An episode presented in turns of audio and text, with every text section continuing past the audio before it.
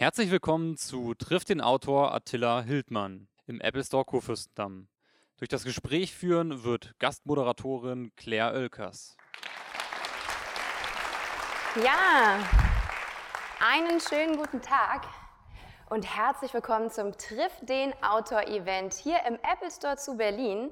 Unser heutiger Gast ist Bestseller-Autor und Deutschlands Nummer 1 Vegankoch. Er selbst ist seit 15 Jahren überzeugter Veganer und hat seither sieben Kochbücher veröffentlicht und von diesen sage und schreibe 1,2 Millionen Einheiten verkauft. Sein neuestes Buch ist jetzt gerade frisch auf dem Markt. Es trägt den Namen Vegan Italian Style. Darüber werden wir heute reden. Bitte begrüßen Sie mit mir Attila Hildmann. Hallo. Grüß dich. Hallo. Hallo, freut mich. So, Attila. Hallo. Hi. Wollen wir einfach ganz klassisch beginnen mit dem Anfang. 15 Jahre bist du jetzt Veganer. Was waren deine Beweggründe damals? Ich glaube, es waren vielschichtige Gründe. Es war einmal gesundheitlich. Ähm, ich hatte Übergewicht. Mein Vater ist am Herzinfarkt gestorben. Das hängt mit tierischen Fetten zusammen. Ich habe mir selber so ein bisschen äh, Gedanken gemacht zu Ernährung, was gesunde Ernährung ist. Habe ein bisschen Studien gelesen und äh, da auch eine Verbindung gesehen zwischen, ich sag mal, tierischen Fetten und bestimmten Zivilisationskrankheiten. Das hat mich dann überzeugt. Ein Kumpel hat mit mir über die ethischen Aspekte geredet. Das ist so Punkt zwei. Das heißt, äh, möchten wir Massentierhaltung unterstützen oder kann ich persönlich selber so ein Tier das Leben nehmen? Und ähm, sicherlich in einer Notsituation, aber nicht jeden Tag. Und ähm, dann habe ich es einfach probiert, erstmal Vegetarier zu werden und dachte ich halt das zwei Wochen durch. Meine Mutter hat irgendwie Panik geschoben und meinte, jetzt kannst du noch nicht mal mehr irgendwie eine Torte beim Kaffeeklatsch essen. Äh, und dann fing ich halt an, einfach Rezepte zu entwickeln und bin dann auch wenig später wirklich ähm, zu veganer Ernährung gekommen. Und das war dann für mich der Schlüssel zum Abnehmen, zum Fitwerden, äh, für ein besseres Gewissen. Du quasi als Missionar für veganen Lifestyle hast wahrscheinlich tagtäglich auch mit Vorurteilen Ja. zu kämpfen. Ähm, eins zum Beispiel wäre jetzt ganz spontan, vegane Ernährung ist doch total teuer. Stimmt das? Das stimmt, wenn du natürlich äh, auf die ganzen Alternativprodukte zurückgreifst. Es gibt ja mittlerweile selbst im Supermarkt alle möglichen Fake-Schnitzel und Tofu-Würste und ähm, teure Pflanzenmilch-Alternativen. Da muss ich selber schlucken, wenn ich dann äh, zum Beispiel am Bioladen vorbeigehe und ich sehe ein Regal voller Pflanzenmilch, die drei Euro kosten, zwei bis drei Euro.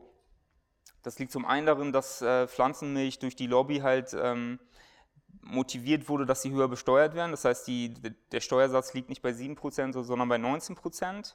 Das liegt aber auch auf der anderen Seite darin, dass äh, Kuhmilchprodukte vom Steuerzahler subventioniert werden.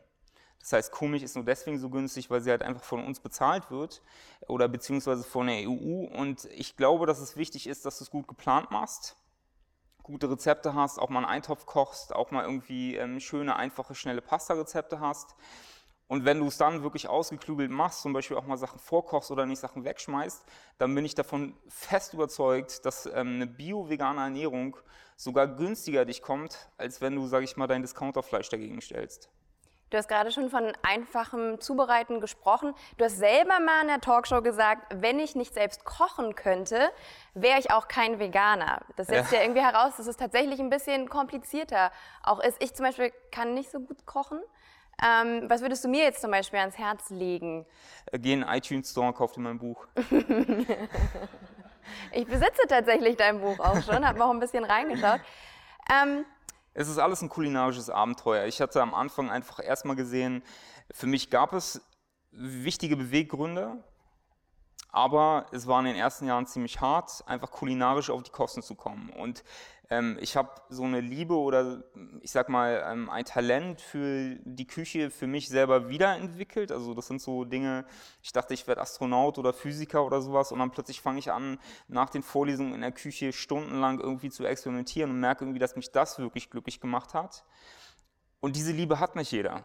Und ähm, für mich war es am Anfang, die ersten Jahre, natürlich geht es mir auch heute zum Beispiel um die Sache und auch um die, um die Argumente, aber für mich war es vor allem am Anfang eine Frage von, wie füllst du ein kulinarisches Loch oder beziehungsweise wie schlägst du eine Brücke zwischen dem ethischen Anspruch zum Beispiel, ich, keiner von uns findet Massentierhaltung toll oder ähm, findet diese Bilder im Fernsehen super von Tiertransporten.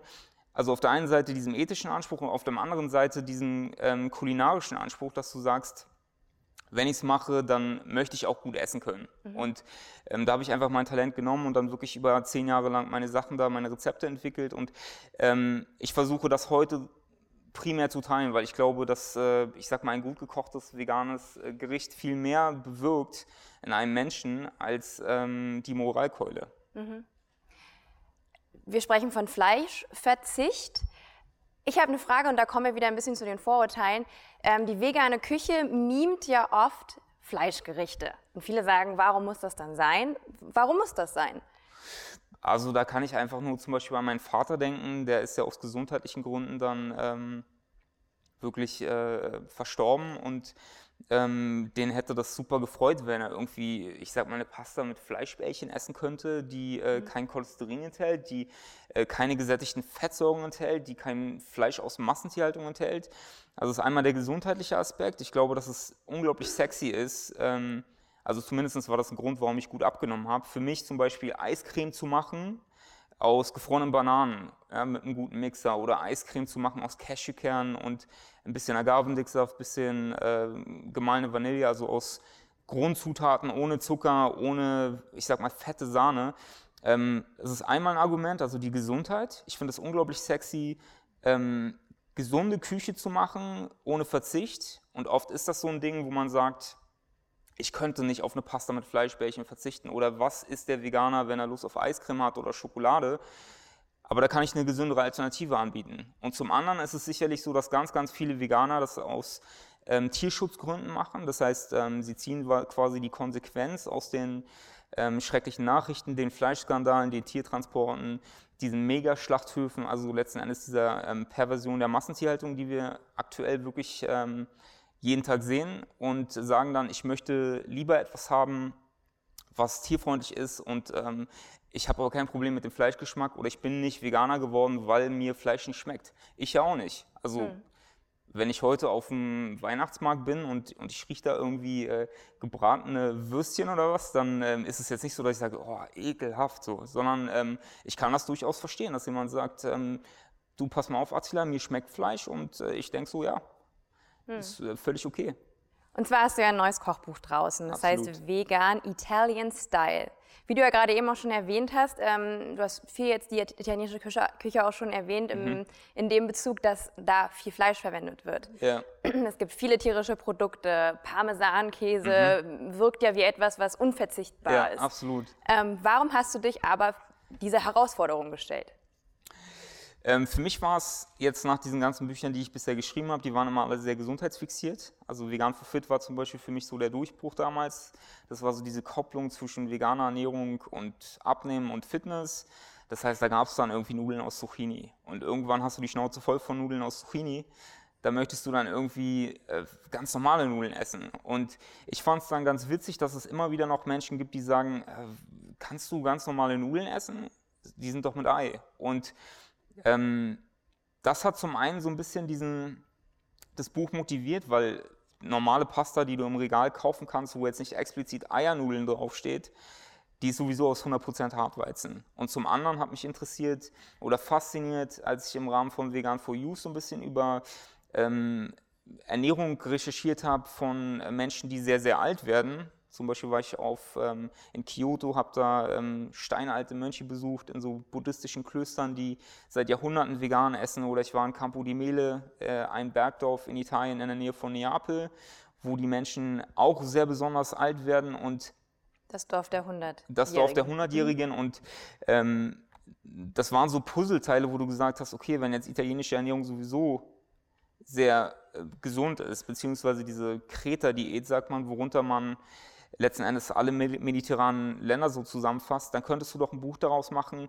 wo besonders gesunde Zutaten ähm, drin vorkommen, aber auf der anderen Seite dann nicht die tierischen Zutaten, die vielleicht auch ständig in den Schlagzeilen stehen. Gerade WHO-Studie, ähm, das war ja wirklich eine direkte Verbindung zwischen äh, Fleisch und Darmkrebs. Mhm.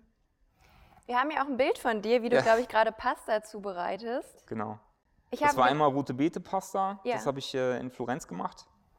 Also da nehmt ihr einfach äh, so eine Mischung aus Hartweizengrieß und ganz wichtig, Hartweizengrieß so ein bisschen zu nehmen und ein bisschen Mehl. Und dann kann man die Pasta färben, wie man Lust hat. Karottensaft kannst du reinmachen für die Kids, rote Betesaft und es bekommt dadurch eine besondere Textur und bekommt so ein bisschen diese Textur von, von einer frischen Eiernudel. Und ähm, die Italiener waren total begeistert. Hier ganz normale Pasta ich habe in deinem Buch gelesen, dass ähm, man in der Regel Pasta falsch kocht, dass du auch, bevor ja. du deine Recherche in Italien gestartet hast, ja. auch Pasta auf falsche Art und Weise gekocht hast. Ja. Man soll zum Beispiel keine, kein Olivenöl dazugeben ins Wasser. Genau. Ich erinnere mich, glaube ich, noch, ich hatte früher immer so Kassetten gehört von ähm, Benjamin Blümchen.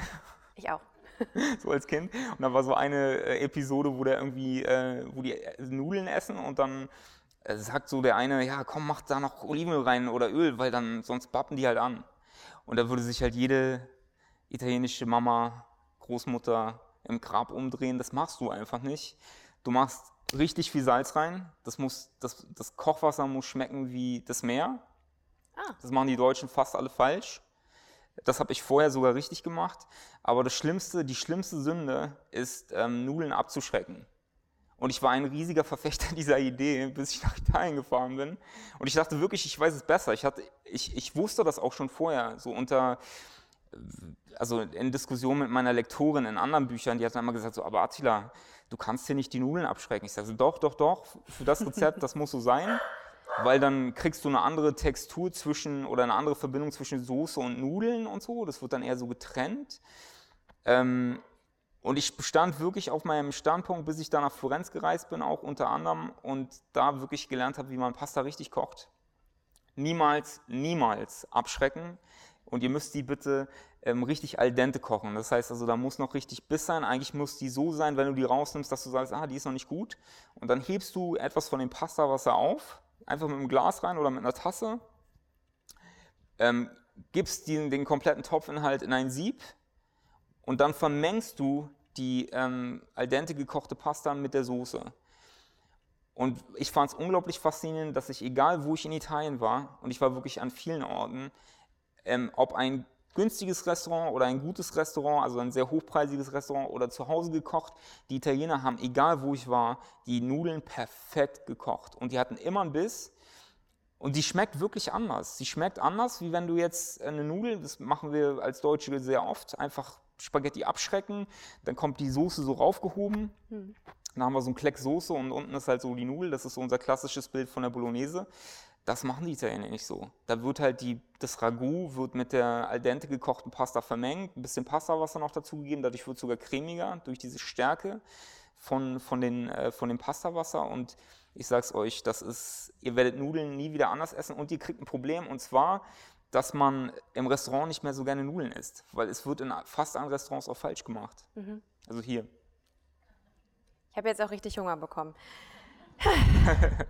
Du erwähnst in deinem Buch, dass die italienische Kochkultur auf dem Wissen erfahrener Großmütter basiert und geheimen Familienrezepten. Ja. Wie bist du an diese Informationen herangekommen? Du musst ja einen gewissen, du warst drüben, du musst eine gewisse Recherche betrieben haben. Hast du italienische Großmütter getroffen? Hast du dir Familienrezepte erkauft? Wie hat das ausgesehen? Also erstmal ist es so, dass der Anspruch von Vegan Italian Style ja Italian Style ist. Das heißt also, ich ähm, nehme sozusagen die Früchte der italienischen Esskultur und interpretiere die in meinem Stil. Das heißt, ich habe mir von Alberto zeigen lassen, wie man den perfekten Pizzateig in seinen Augen macht. Bin ich aber nach Hause gekommen, habe gesagt, so ich ich mache den besseren. und äh, mein Teig zum Beispiel, der geht zwölf Stunden, den musst du ansetzen mit einem Vorteig, der muss wirklich zwölf Stunden im Kühlschrank ruhen. Ja? Das ist aber nicht besonders viel Arbeit, weil ihr macht das am Vorabend und dann müsst ihr nur noch kurz das Mehl dazu machen, den Rest, lasst es eine halbe Stunde gehen und dann habt ihr eure super, super fluffige Pizza. Aber es sind auch andere Rezepte, wo ich einfach gesagt habe, zum Beispiel typisch für ähm, Sizilien sind Arancini, das sind so frittierte Safran-Reisbällchen oder hier zum Beispiel, wer weiß, was es ist? Der italienische Brotsalat, wie heißt er? Gut, ihr müsst euch alle mein Buch kaufen. Panzanella, ja, das sind so klassische ähm, Rezepte. Ich habe die dann probiert und dann fand ich manchmal, mh, hm, Panzanella, da fehlt mir irgendwie was oder der, das, das ist mir dann zu eingeweicht. Dann sage ich, okay, ich mache es mit gegrilltem Gemüse, mit ein bisschen Oliven, getrockneten Tomaten so einfach meine Interpretation, zumal letzten Endes so Sachen wie jetzt hier Pasta Carbonara sowieso nicht klassisch ähm, in der italienischen Küche vegan sind. Mhm. Das heißt, ich habe einfach das genommen, was ich da kriegen kann und habe halt versucht, zum einen Sachen zu ähm, tierfreundlich zu veganisieren, also Sahne wegzulassen, Parmesan anders zu machen mit Pinienkern. Und zum anderen habe ich dann gesagt, ähm, Paolo und Irene, die mich schön in Florenz bewirtschaftet haben, wie machst du denn zum Beispiel so ein Caponata, so einen Aubergineneintopf? Und dann habe ich mir so ein paar Sachen abgeguckt und die dann irgendwie transformiert. Das heißt, du findest zum einen traditionelle Küche und zum anderen einfach neue Sachen. Und ähm, ja, das Schöne ist einfach, dass die italienische Küche sehr, sehr rustikal, einfach und vor allem darauf Wert legt, dass man hochwertige Zutaten zu sich nimmt. Du hast ja nicht nur die Rezepte mitgenommen, sondern auch ähm, viel über die Lebensart in ja. Italien gelernt. Du hast auch in deinem Buch geschrieben, ähm, Italiener sind einfach Genießer. Egal, ob die gerade viel oder wenig Zeit haben, die setzen sich hin, essen in Ruhe, auch ohne Telefon in der Hand und genießen es. Ist es ein bisschen vielleicht auch ähm, eine Kritik an der Esskultur hierzulande und in anderen Ländern, wo das anders gehalten wird? Wie kommst du darauf? nee, nicht nur ein bisschen. Ja. Also ich kritisiere das stark, wie wir heute in Deutschland ähm, essen. Ich glaube, das ist auch ein Hauptgrund für ähm, die hohen Krankenkassenkosten, für die hohe Quote an übergewichtigen Jugendlichen, für ähm, 500.000 Deutsche, die jedes Jahr an ernährungsbedingten Krankheiten sterben in unserem Land. Puh, das ist echt also eine halbe Million. Ähm, und das liegt natürlich darin, dass es nicht nur darum geht, ob man jetzt vegan ist oder vegetarisch oder Fleisch. So einfach kannst du das ja gar nicht runterbrechen. Ich bin ja auch ein Verfechter von, wenn du Fleisch isst, geh bitte zum regionalen Bauern ja, und kauf dir was Wertvolles in deinen Augen, ähm, anstatt jeden Tag irgendwie morgens deine Bärchenwurst zu essen, mittags dein Schnitzel und abends die Leberwurststulle. Ähm, vom Discounter vielleicht dann auch. Ich glaube, dass es unglaublich wichtig ist, dass man ähm, sich vielleicht zum Beispiel auch von Vegan Italian Style so ein bisschen inspirieren lässt, was so diese grundsätzliche ähm, Sichtweise auf Lebensmittel betrifft, äh, äh, betrifft genau. Weil ähm, ein Italiener sagt sich, mein Leben ist beschränkt zeitlich, die machen sich das ganz klar, ja, wir sind ja alle sterblich, und der sagt sich einfach, meine Lebensphilosophie ist, das Leben ist zu kurz für schlechten Wein. Mhm. Also wird guter Wein genommen. Und es gibt in Italien zum Beispiel keinen Kochwein. Kennt jemand Kochwein? Benutzt jemand Kochwein? Wer von euch erwischt sich manchmal dabei, dass er in den Supermarkt geht und sagt, so, ich koche heute ein Ragout oder eine Rotweinsoße, da brauche ich aber den und den äh, Wein, weil der muss gar nicht so gut sein. Ja, das kennen wir alle, ich habe das früher auch gemacht. Man denkt sozusagen, der Kochwein ähm, kann irgendeiner sein. Das würde ein Italiener nie machen. Es gibt keinen Kochwein in Italien. Es gibt nur einen guten Wein, den trinkst du aber auch. Oder zum Beispiel für den Italiener ist es überhaupt nicht wichtig, dass du ein Schäumchen hast und Kaviar hier und eingeflogene Jakobsmuscheln da, sondern für den Italiener ist wichtig, eine sonnengereifte Tomate mit etwas grob, ähm, grobem Meersalz bestreut mit frischem Basilikum und etwas Olivenöl vom Nachbarn auf frisch gebackenem Brot, kross gebacken nochmal im Backofen, ist für den Italiener der Hochgenuss. Der Deutsche sagt sich, oh, wenn ich was Besonderes haben will, muss ich vielleicht Sterneküche äh, gehen, machen oder in ein Restaurant dafür gehen. Aber ich glaube, dass es der falsche Ansatz ist. Und ich glaube, dass es wichtig ist, dieses Bodenständige, was so durch dieses Buch strahlt, vielleicht äh, auch so ein bisschen im Alltag umzusetzen.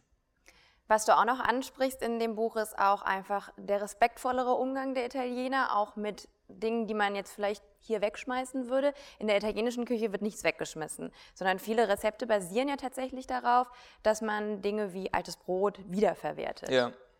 Ist das dir auch ein wichtiges Anliegen? Absolut. Wir leben ja sowieso in einer Wegwerfgesellschaft und ähm, unglaublich viel wird bei uns äh, in Supermärkten weggeschmissen, in Restaurants und so weiter. Das können wir natürlich nicht so viel steuern. Wir können aber steuern, was wir sozusagen mit unseren Lebensmitteln machen, die wir kaufen. Einmal ist es ein Budget, eine Budgetfrage. Haben wir so viel Geld, dass wir letzten Endes ständig Sachen wegschmeißen können? Ähm, meine Mama, Entschuldigung Mama, aber meine Mama führt es ins andere Extrem. Die schmeißt sehr ungern Sachen weg, weil die ist nach dem Krieg aufgewachsen. Mhm. Da ist jedes Mal der Kühlschrank super voll.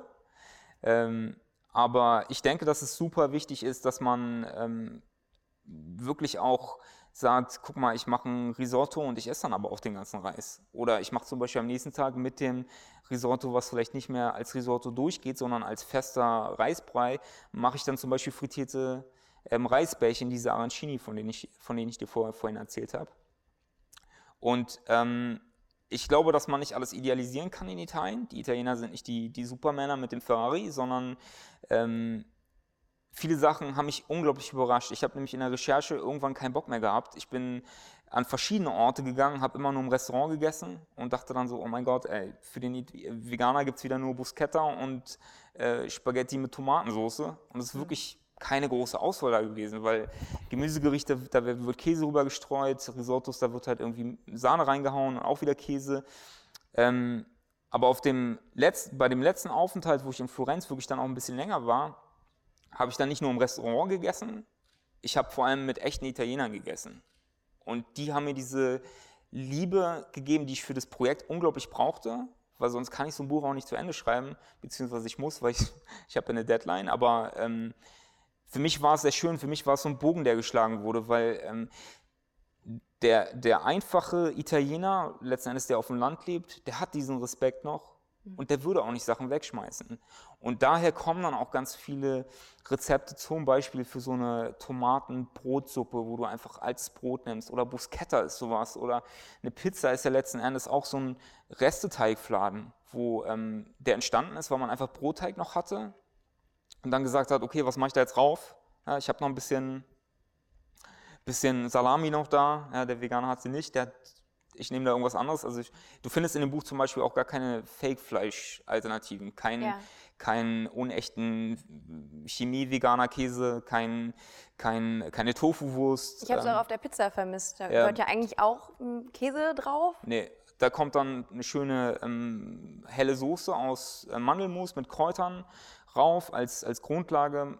Dann zum Beispiel getrocknete Tomaten, ähm, gegrilltes Gemüse super. Dann toppst du das Ganze vielleicht noch mit ein bisschen Rucola, ein bisschen Pesto. Also es geht ganz einfach. Ähm, ich hatte nämlich Sorge, dass dann die Mafia vor meiner Tür steht und sagt so, hey Attila, du sagst, du machst ein italienisches Kochbuch und dann machst du hier äh, Chemiekäse auf unsere Pizzas. Das geht halt nicht. Das macht man nicht. Ja, das ist auch wieder dieser Respekt vor dem, vor dem Lebensmittel. Ja, schön, dass es jetzt eben da ist. Ja, ich freue mich auch. Vielen, vielen Dank auch für mhm. diesen kleinen Einblick auch in die Arbeit. Wir wären jetzt auch angelangt an der QA-Section. Sie dürfen jetzt Ihre Fragen an Attila Hildmann stellen. Gibt es da Meldungen? Hallo, Attila, hier. Grüß dich. Grüß dich. Ähm, mich interessiert, was du zum Thema B12 supplementieren sagst, wenn man sich vegan ernährt. Ähm, ich glaube erstmal, dass ähm, das Thema Supplementation für einen Veganer ähm, ein wichtiges Thema ist. Ich glaube, dass es aber oft äh, panisch runtergebrochen wird darauf, dass vegan ist eine Mangelernährung und der Veganer braucht unbedingt Vitamine. So ist es halt nicht in meinen Augen. Weil ähm, wenn du in eine Apotheke gehst oder in einen Drogeriemarkt, dann siehst du Regale voller äh, wasserlöslicher Vitamine, ACE, Red Bull, da ist auch irgendwie sind auch Vitamine drin, irgendwelche Multivitamin-Drinks, Artischockenextrakt, Knoblauch und so weiter. Und das ist ja nicht für den Veganer entstanden, sondern das ist für den Durchschnittsdeutschen, der meint, er ernährt sich doch nicht so ausgewogen. Ähm, bei dem Veganer ist es so, dass er auf ein Vitamin vor allem achten muss und das ist dieses Vitamin B12. Ähm, Im Winter ist es grundsätzlich für den Deutschen wichtig, weil wir leben in einem geografischen Bereich, wo die Sonne nicht so direkt einstrahlt, dass man zum Beispiel auch auf Vitamin D achtet. Dann kann es wichtig sein, dass man Omega-3-Fettsäuren zu sich nimmt. Ähm, Zink ist zum Beispiel auch so eine Sache, das halte ich alles so im Auge bei mir. Das heißt, ich supplementiere selber. Ähm, aber nur für mich, weil ich sage, ich möchte ein Optimum, ich möchte eine optimale Vitalstoffversorgung haben. Auf der anderen Seite ist es eben so, und das wird halt dann oft in diesen Artikeln äh, völlig vergessen, ähm, die dann zum Beispiel sagen, ja, vegan ist eine Mangelernährung und so weiter, ähm, dass Veganer grundsätzlich einen geringeren Bauchumfang haben, bessere Blutfettwerte und vor allem einfach einen Groß an ähm, Vitalstoffen zu sich nehmen. Gerade diese ganzen Sachen, die uns die Deutsche Gesellschaft für Ernährung empfiehlt. Ja? Fünfmal am Tag Obst und Gemüse. Da frage ich mich manchmal selber, ähm, wo ist da noch Platz für einen Schnitzel? Hm. Also ähm, sich nicht verrückt machen lassen, aber natürlich auf, diesen, auf dieses Vitamin vor allem achten. Ähm, bei mir hat es jetzt 15 Jahre geklappt. Ich supplementiere natürlich. Aber ich finde, es ist wichtig, dass man ähm, nicht da irgendwie denkt, ähm, dass, dass man da gleich irgendwie vom Fleisch fällt und morgen irgendwie äh, tot ist. Hm. Gibt es noch Fragen? Ähm, hallo. Hi. Ich wollte mal fragen, also das ist jetzt, äh, vegane Ernährung ist ja ein sehr großer Trend in unserer Gesellschaft. Mhm. Ähm, mich würde mal interessieren, wie du den neuen Trends, wie zum Beispiel glutenfreie Ernährung, entgegenstehst. Also wenn man jetzt auch noch ähm, Weizen komplett weglässt und sich auf diese Ernährung einlässt, dann kann man ja fast gar nichts mehr essen. Ähm, redest du nur von glutenfrei oder auch von anderen Trends? Gerne auch andere oder Wel- welche? zusätzliche. Also, Welche zum Beispiel? Nee, ich meinte jetzt erstmal äh, hauptsächlich glutenfrei, weil Okay. das ist ja etwas, was, womit wir gerade neu aus Amerika überschüttet werden. Okay. Schade, ich dachte, du sagst noch Paleo, dann hätte ich jetzt nochmal Ja, gerne auch das. ausbrechen Also, können. das Ähm, okay, dann bleiben wir bei Paleo. also Paleo ist ja Steinzeiternährung. Ja, das heißt, die Leute sagen, im 21. Jahrhundert muss ich so, mich, mich so ernähren wie so ein Wilder aus der Steinzeit. Ist fragwürdig. Die sind ja damals auch nicht besonders alt geworden. Äh, zumal... Ähm, Weil die sich gegenseitig die Köpfe eingeschlagen Nee, haben. die sind grundsätzlich einfach nicht alt geworden. Ah. Ja, und ähm, ich finde es einfach ein bisschen befremdlich, in der modernen Zeit ähm, alle Annehmlichkeiten der Zivilisation zu benutzen und dann zu sagen, äh, Uga Uga, wir ähm, müssen irgendwie jetzt nach Steinzeitregeln essen. Ähm, man geht ja auch nicht mehr selber sein äh, Tier jagen. Oder hast du noch ein Date nachher mit, dass wir auf, auf die Mammutjagd gehen? Ja, ich packe Also- meinen Spieß also ich ein. nicht. äh. Das mal kurz zu Paleo. Ähm, da wird ja auch viel so gerade Geld gemacht mit diesen Trends. Glutenfrei finde ich super. Ähm, ich habe äh, in Vegan for Fit und Vegan for You sind, ich glaube, 90 bis 95 Prozent äh, der Rezepte selber auch glutenfrei. Also bis auf so ein Ciabatta, was da drin ist, oder so ein Burgerrezept. Ähm, ich hatte eine Zeit lang ähm, ein bisschen Neurodermitis und habe halt gemerkt, dass, das, ähm, dass ich so Jucken unter den Kniekehlen kriege, wenn ich zu viel so Weißmehlprodukte esse zum Beispiel. Ähm, mittlerweile habe ich da kein Problem mehr. Vielleicht war ich dann eine Zeit lang sehr sensibel, aber wenn ich dann darauf geachtet habe, dass ich glutenfrei esse, ähm, dann ist es besser geworden. Es ist eine Sache von eigentlich einer logischen Konsequenz, wenn du sagst, wir kommen eigentlich genetisch gesehen von ähm, Jägern und Sammlern. Da sind wir zwar wieder bei Paleo, aber die waren halt auch Sammler. Die hatten halt keinen Getreideanbau. Und ähm, viel in den Getreide, ähm, wenn du es jetzt, sage ich mal, ohne Schale zu dir nimmst, ist ja dann auch gar nicht mehr drin. Also ich finde es grundsätzlich guter Trend. Ich war in Amerika jetzt ähm, mehrmals auf Promotour und da ist überall die Rede von gluten-free. Das ist eigentlich noch viel bekannter als vegan. Ähm, das ist eine Sache, die ist am Kommen und ähm, einfach mal probieren. Aber viele Leute sagen, oh, ich habe Zöliakie, weil die mal irgendwie, was weiß ich, einmal Bauchweh kriegen, aber das ist nicht Zöliakie. Also glutenfrei ist super, man muss es halt richtig machen.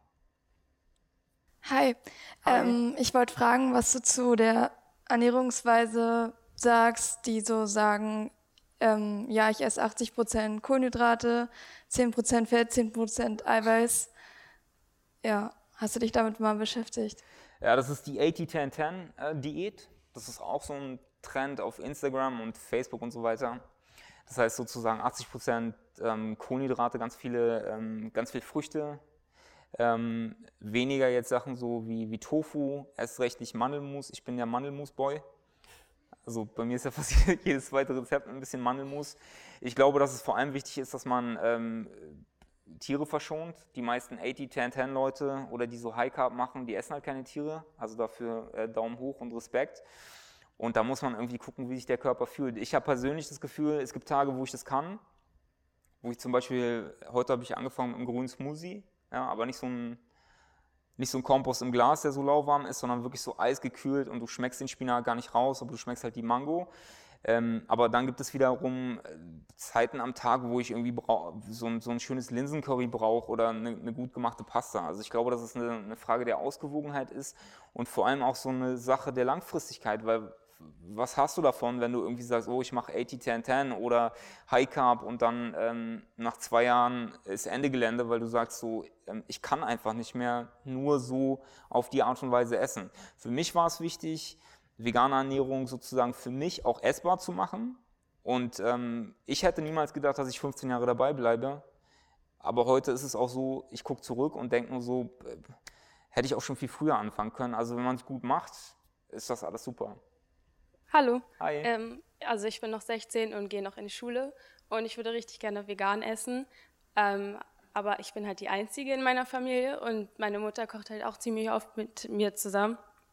Äh, und ich weiß äh, nicht, wie das gehen soll, was halt ziemlich kompliziert ist. Und hast du da irgendwie einen Tipp für mich? Äh, wie du mit deiner Mama umgehst, oder? Nein. Also meine Mutter kocht auch manchmal für mich, weil ich halt bei der Schule nicht so viel Ja. Zeit habe. Und ähm, aber es ist halt so, Warum machst du es denn? Also warum, warum hast du dich jetzt dafür entschieden? weil ich das ziemlich interessant finde für mich und auch für meine Gesundheit und so. Aber wenn ich es halt alleine mache, ist es halt ziemlich kompliziert und ich weiß nicht so ganz, wie ich damit anfangen soll. Bist du schon dabei? Naja, also ich habe es mal einen Monat gemacht, jetzt habe ich wieder aufgehört und eigentlich will ich anfangen, aber ich finde so den richtigen Start irgendwie nicht. Ähm, Finde ich erstmal großartig, dass du es überhaupt machst. Ich glaube grundsätzlich, dass man sich nicht zu was zwingen sollte. Ich glaube, dass es Spaß machen muss.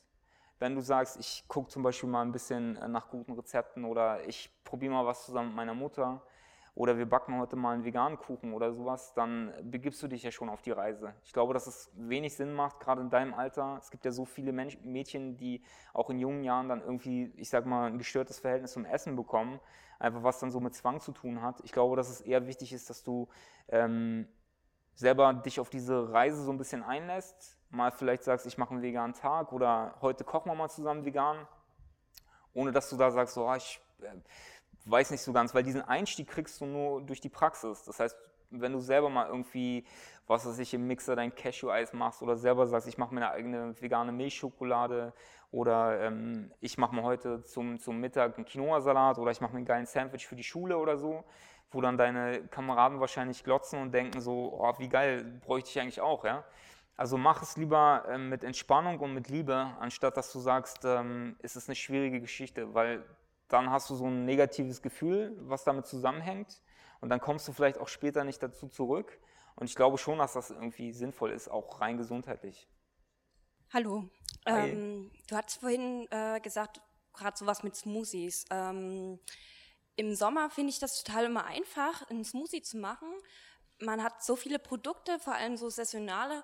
Und jetzt im Winter finde ich das immer total schwierig. Und äh, meine Frage ist, ähm, achtest du da auf Bio-Sachen? Weil viel so in Dens oder Bio-Company, wenn ich da immer gucke, die kommen aus Spanien, Marokko, selbst meistens auch im Sommer. Und ich denke dann immer, also nee, das geht gar nicht. Also entweder gut, manchmal Bio, aber halt auch regional.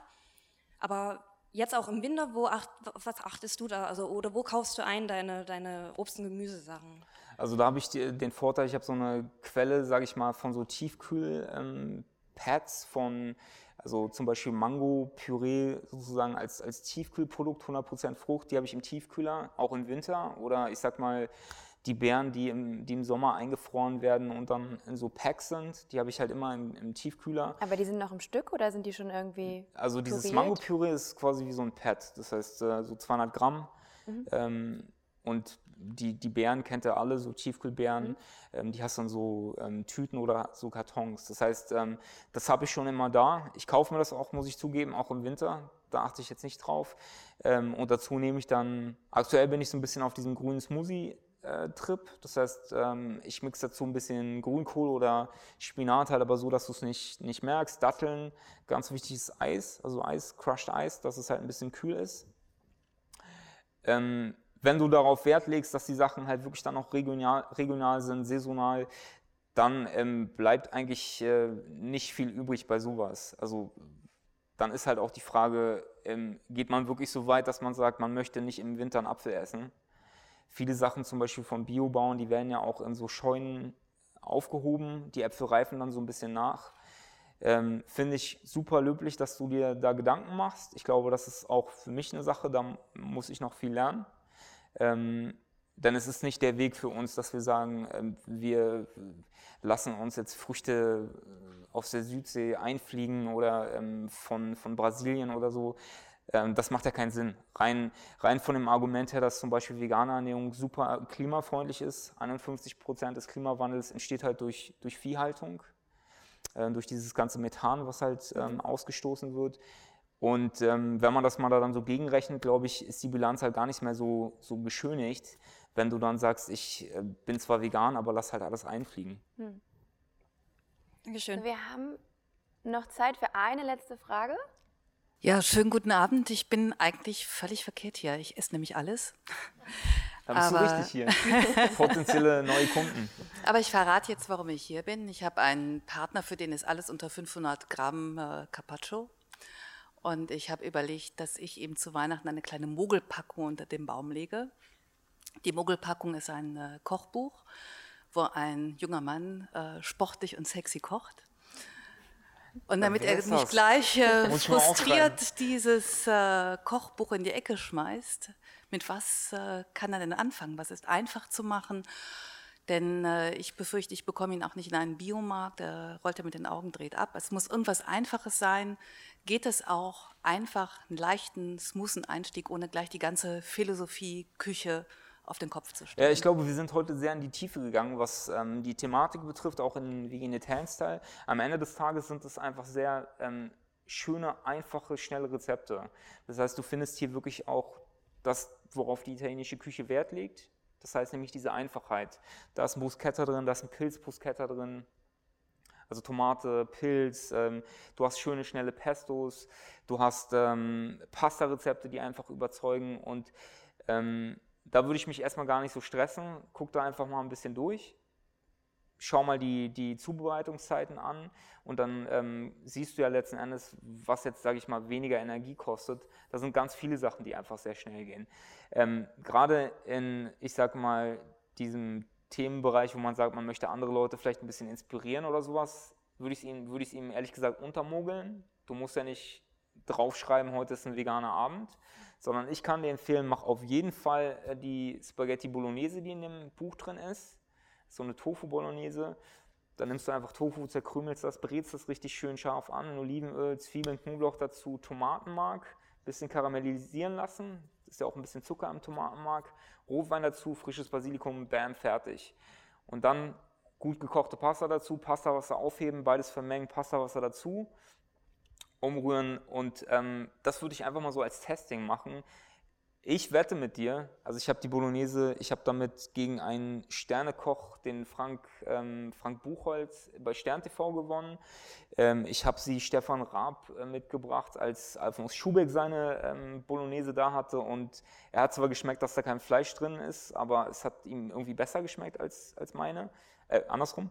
Und ähm, ähm, ich ähm, habe damit einfach sehr viele gute Erfahrungen gemacht. Das ist so dieses Einsteigerrezept. Jetzt gerade, wo wir bei Italien sind, musst du unbedingt probieren. Und für so ein Menü würde ich mir immer denken, an Weihnachten schön mit weihnachtlichen Gewürzen auch arbeiten. Ähm, bei mir gibt es zum Beispiel äh, so einen richtig schönen äh, Chicorée, Orangen, ähm, Walnusssalat äh, mit so einem Senfdressing, mit ein bisschen Mandelmus da drin. Ähm, als Hauptspeise habe ich so eine kleinen Tofu ähm, oder ja fast schon, was ist das? Äh, Tofu Vollkornreisbällchen, die so mit rote Beete sind. So kleine Bällchen, die sehen eigentlich aus wie, ich sag mal, so normales, so normaler Kloß. Schöne Rotweinsoße reduziert, dazu Kürbisstampf, paar Rosenkohl angebraten. So ist, der, das ist so der Hauptgang und als Dessert machst du einfach ein Cashew-Eis mit heißen Kirschen und fertig. Also ich würde es mal probieren, gib ihm eine Chance, auch dein Mann. Vielleicht kommt er irgendwann weg von dem Carpaccio und ähm, es, äh, es wäre natürlich äh, schön, wenn er irgendwie. Ja, man muss ja nicht das ganze Leben umkrempeln. Einfach ein bisschen, bisschen mehr vegan kochen, bisschen weniger Fleisch und wenn, wenn er, er würde sich auch, glaube ich, ein bisschen besser fühlen. Ne? Da hat man nicht dieses Schlaf, dieses Fresskoma nach, nach dem Essen und fühlt sich dann einfach vielleicht auch fürs nächste Jahr ein bisschen leichter. So, Attila, ich glaube, wir müssen jetzt aufhören. Ja. Nicht nur, weil wir Mein keine Zeit mehr Parkticket haben. läuft ab. Ja, sein Parkticket läuft ab. Ich habe Riesenhunger. Je mehr du darüber erzählst, umso größer wird mein Hunger. Ich habe auch so ein eigenes Sprichwort selbst erfunden, das da heißt, ich bin so hungrig, ich könnte eine Kuh essen. Das werde ich nach dem heutigen Abend auf jeden Fall aus meinem Sprachgebrauch äh, Oh. abschaffen. Ich, wie gesagt, ich bin auf dem Weg. Sehr schön, ich freue mich. Danke, dass ihr Vielen, da vielen wart. Dank, ja. Vielen Dank für Ihr äh, Dagewesen sein. Das war Trifft den Autor mit Attila Hildmann. Dankeschön.